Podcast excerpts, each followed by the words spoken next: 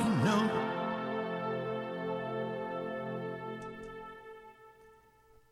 Future Islands, for sure, on Island 1069 WIIS Key West. Good morning, Gwen Filosa in with you for It's Too Early. That's the name of the show. Thank you for joining me. I'm going to go ahead and bring up my guest. I'm super excited to have him on. He is a professor of history, uh, an expert on Cuban history. His books include Fleeing Castro and The Mariel Boatlift, A Cuban American Journey. And Victor Triay, good morning. Good morning. How are you? I'm well. I'm well. Thank you. And and I, I always ask guests, is it too early for you?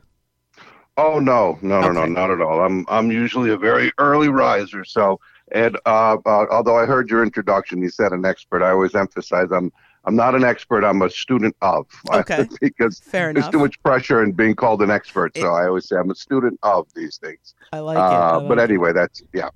Well, you're an expert to me. So. okay, well, thank you. but I appreciate what you're saying. I always wonder what people are going to say when I'm, I introduce them as experts, and I appreciate that. It's um, uh, gonna just go ahead and jump right in.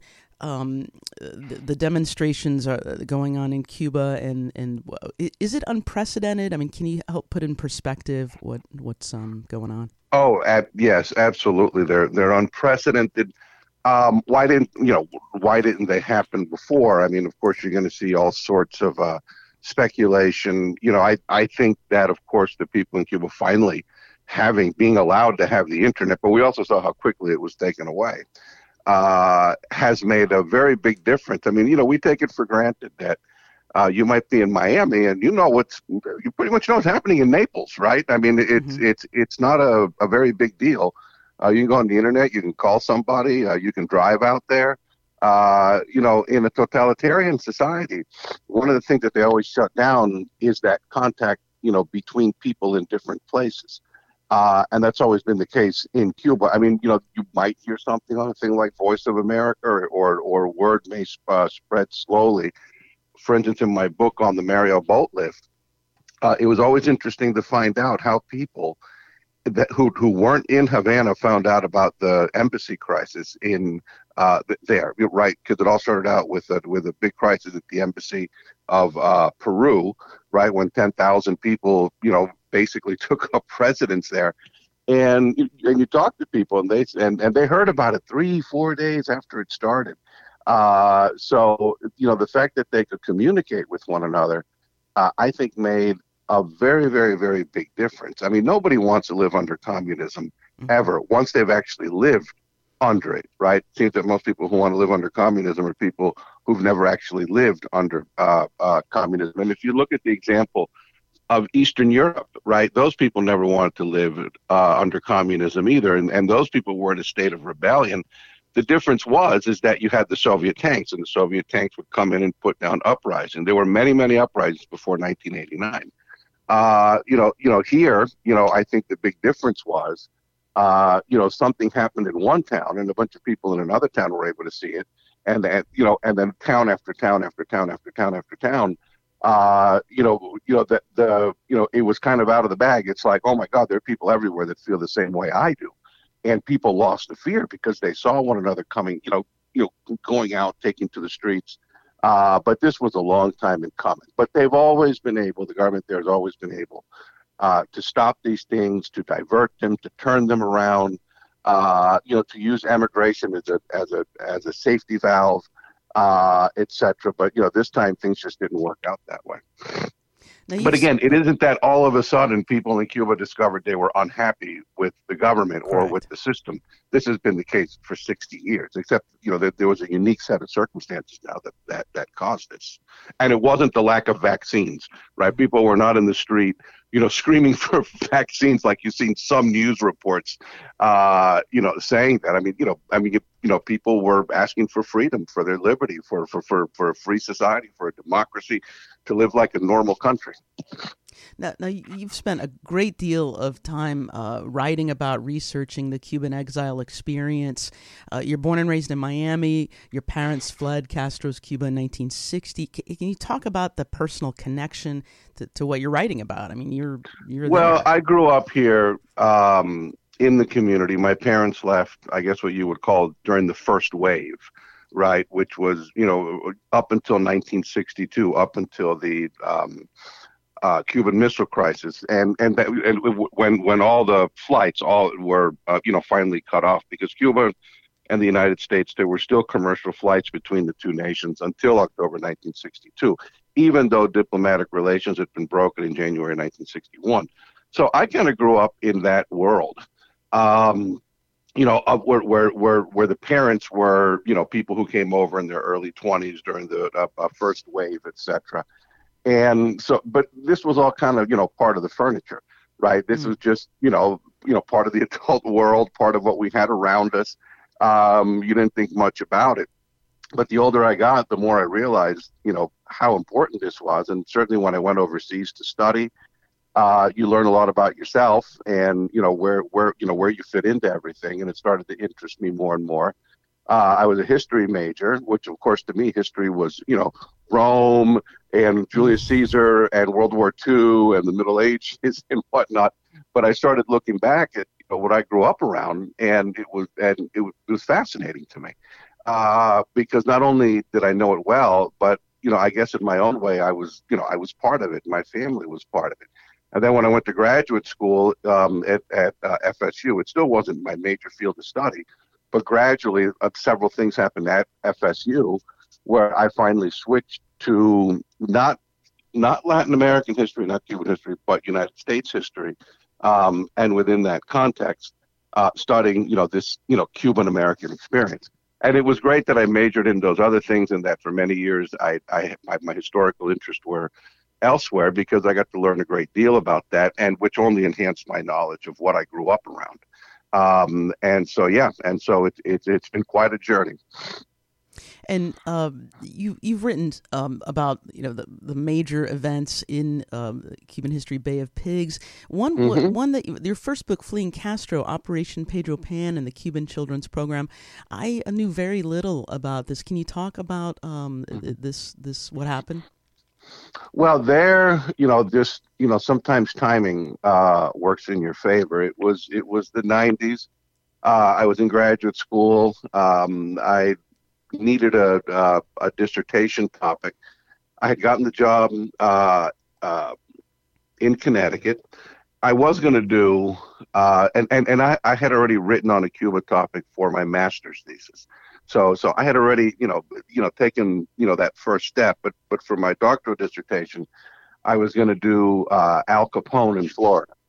And but the problem was that I got the job in Connecticut, so I had moved there, and so it was very difficult to get sources, and it, it just a whole bunch of things. And then my brother um, were in his driveway, and he lived in the Grove at the time, and now he lives in uh, Washington D.C. But you know, you know, we're walking out, and a friend of his had just done a story uh, his uh, friend is a journalist on Operation Pedro Pan, and I'm like, well, what's that? And we're talking this is maybe 1993, 1994 at the time.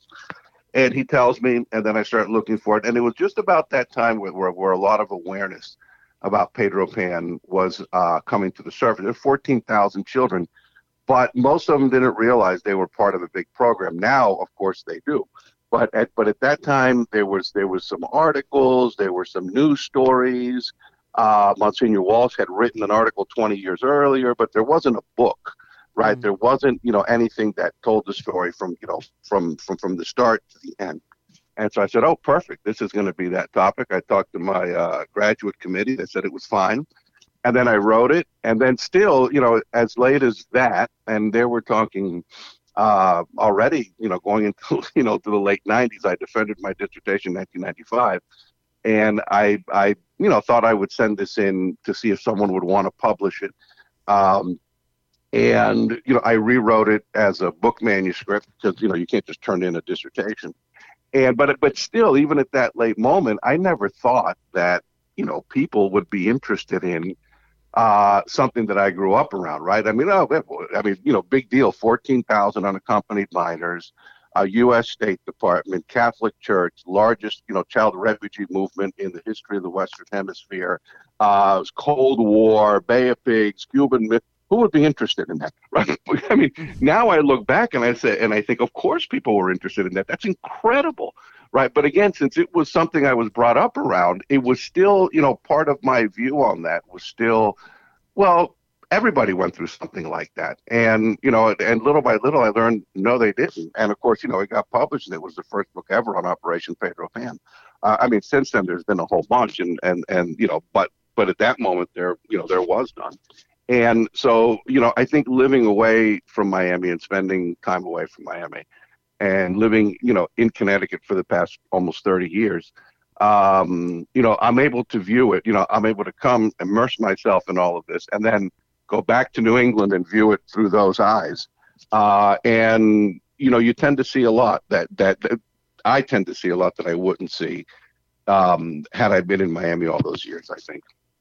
And one thing I wanted to talk about or ask you about, uh, you know, we live in Key West, the Florida Keys, and we see people um, trying to make or making this treacherous journey from Cuba to South Florida on makeshift vessels, on on very mm-hmm. you know unseaworthy vessels, as the Coast Guard would say. And it's mm-hmm. you know immigration is such a divisive topic for you know in the age of Twitter and everyone's mm-hmm. on the internet. Uh, what what is your what are your feelings when you see you know people coming over, you know, risking their lives to, to be right? Here? Well, I think I think what a waste. I think how sad um, that up until 1959, and I'm not talking about any government in particular. I'm talking about the Cuban nation.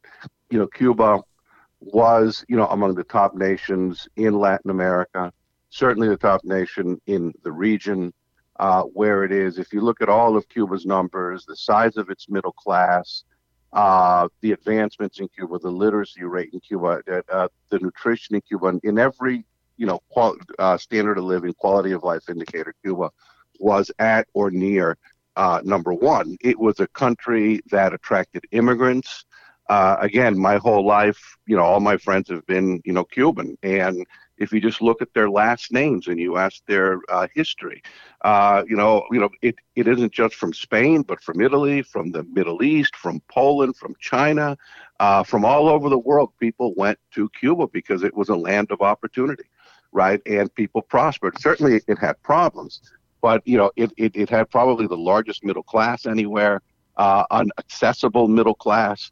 Uh, and and all of that disappeared, and now you see a country uh, which has been creating, you know, refugees for 62 years that everyone's desperate to get out of and is willing to do anything. I mean, I mean, the number of people who've had to separate from their children, from their parents, from their siblings, uh, it's it's been horrible for 62 years, and it didn't need to be that way. And and and it was out of the, uh, you know, unfortunately, the malice of, of of one person and we have the situation we have.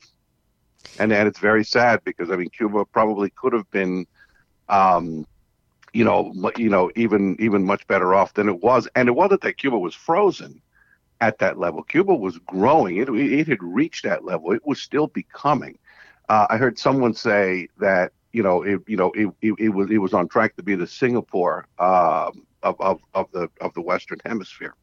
Um, and you know, or, or the or the Hong Kong, but not Hong Kong anymore, I suppose. Um, but but it, it was really going somewhere, and then it all just got you know diverted, and now, you know, we're you know we're down to where we are, and people crossing the dangerous Florida Straits on on makeshift rafts, and Lord knows how many relatives they've left behind, and and it's all very sad. It's all very tragic. And and I, I, know I'm kind of running out of time, but I wanted to ask you when um, the Obama administration ended wet foot, dry foot in 2017, mm-hmm. why did they do that? Well, um, I'm not sure. Um, that's already more uh, current politics, which again I know what I see uh, on the news. I know that the Cuban government, you know, used immigration in the past, you know, as a safety valve. Uh, President Clinton had already started to, you know, not be so generous when they did the wet foot, dry foot. Um, and so I'm not sure. I'm not sure. That's a little bit too recent. Mm-hmm. Um, uh, but it was almost the last thing he did uh, while in office. But you know, again, you know, one of the problems with with with Cuba is a lack of awareness. Right? People don't know, and people don't want to know. And I think that the that the media unfortunately, uh, has has not really, you know, revealed, you know everything that goes on there. I mean, even now they're saying, "Oh yeah, people are protesting for the lack of vaccines." It's like, no, they're not. That just gets repeated and repeated and repeated and mm-hmm. repeated. And and and you know, if you look at when that wet foot, dry foot occurred, right? Uh, uh, Donald Trump was getting ready to take office, right? And he announced, well, you know, we might restrict, you know, you know, or hold up immigration from people who are coming from, you know, certain countries which, you know, have, you know, basically regimes. We're not sure who the government is, right? And then President Obama, you know, does this. This got almost no press attention. Hmm. In this case, people, Cubans were actually, who, who, who were coming on a visit, uh, were actually being turned away and detained because they were being asked these questions. They didn't know why they were being asked. Uh, uh, they had tourist visas and they were being hauled away from Miami International Airport. It was actually happening. It wasn't that people were speculating it was going to happen, you know, or that it might happen. But you know, Donald Trump wasn't even president yet. You know, he he, he said something, and people took over uh, uh, JFK and, and LaGuardia Airport, and there were protests, and there was news story after news, story, and nothing had happened. Nothing mm. had happened, and yet here we have my you know MIA here, right? You know, elderly people coming to visit their children. People are actually being detained, separated, put into into uh, uh, uh, uh orange jumpsuits, uh, and, and and nothing nothing. Uh, and it's the same thing what's happening now. You know, I mean, there's some you know outlets that are covering it, and others that are just you know ignoring it. And and and and sometimes it could be very frustrating. Mm, well, um, I just so appreciate you coming on this morning, and um, you, have been great. I hope we can have you back. Well, okay, just give me a call. I'll be back every day. Victor Triay, okay. you've been amazing. Um, thanks for all you do uh, to to uh, document this history and and uh, spread truth to people. I appreciate it. All right. Well, thank you for having me. Have a great day. Bye bye. Take care. You too. And everybody, thanks for tuning in this morning to It's Too Early. I'm here weekdays at eight fifteen. Uh, we're going to take a look at your headlines and weather forecast. But first, we're going to play a song. This is Weezer, Undone, Island 1069. Stick around, everyone.